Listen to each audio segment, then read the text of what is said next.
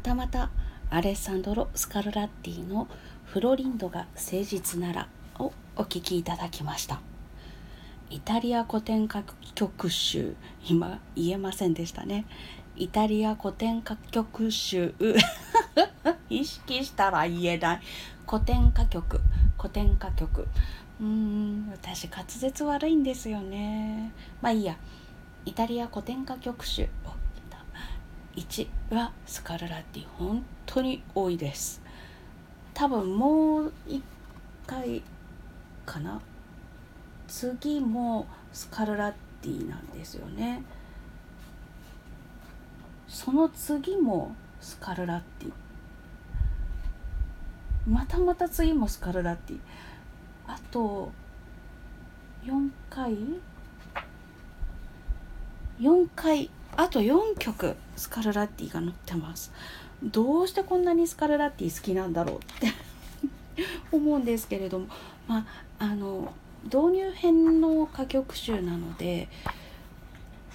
歌いやすい素直な感じの曲が多いというのが多分理由だと思います。でこの「フロリンドが誠実なら」というのはオペラ「女もまた忠実」という今の時代だったら袋叩きに合いそうな感じの題名のオペラの中の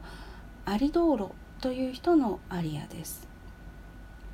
アリドーロというのは多分女性です。フロリンドが誠実なら私は恋をするでしょうというような感じの女性なのかなフロリンドって名前はちょっと男性っぽいなと思うんですけどどうなんでしょうね。うん。